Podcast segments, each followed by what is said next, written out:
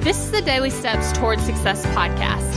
I'm Kayla Celeste, and if you're ready to show up for your goals, your business, and your life, then you're in the right place because I'm going to be sharing with you the tips, the tricks, and the strategies to help you get things done and actually accomplish your dreams. So let's take the daily steps towards success together.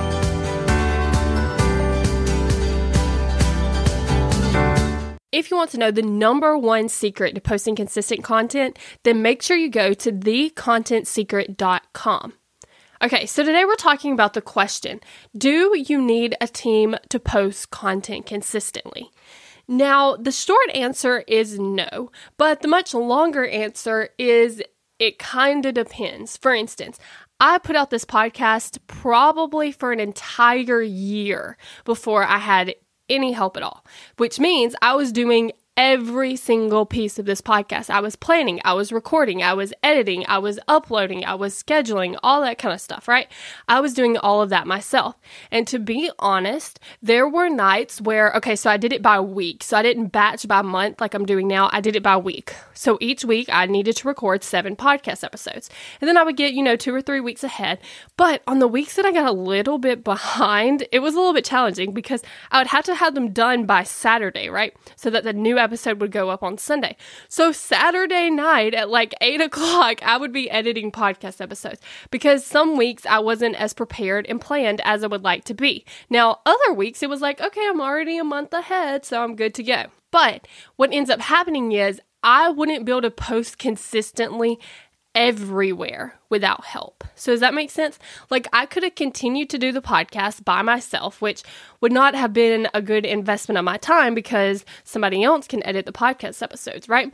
But what ended up happening was if I was still having to do every piece of the podcast by myself, then it would be a lot harder for me to post an Instagram photo every day. It would be a lot harder for me to post an IGTV video every day. It would be a lot harder for me to go on live video every single day. Do you see the point? I'm able to do more things because I got help, because it's not just me working on everything.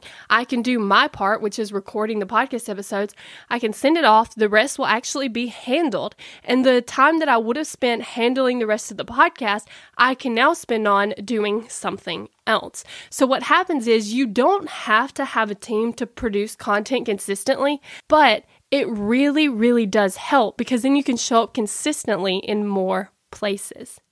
Thank you for listening to the Daily Steps Towards Success podcast. Make sure you tune in tomorrow. After all, we're in this together, one step at a time. Have you found yourself Googling, How do I stop procrastinating? Here's the thing when you search that, I'm sure you found hundreds of tips, tricks, hacks, and strategies. In fact, I've shared several of them here on the podcast. The only thing is, did it work? Are you still procrastinating?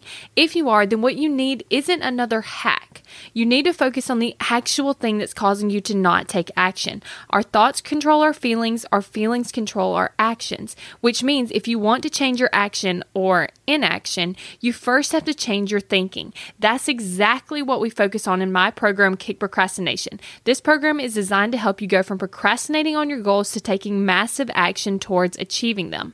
So go to kickprocrastination.com to sign up.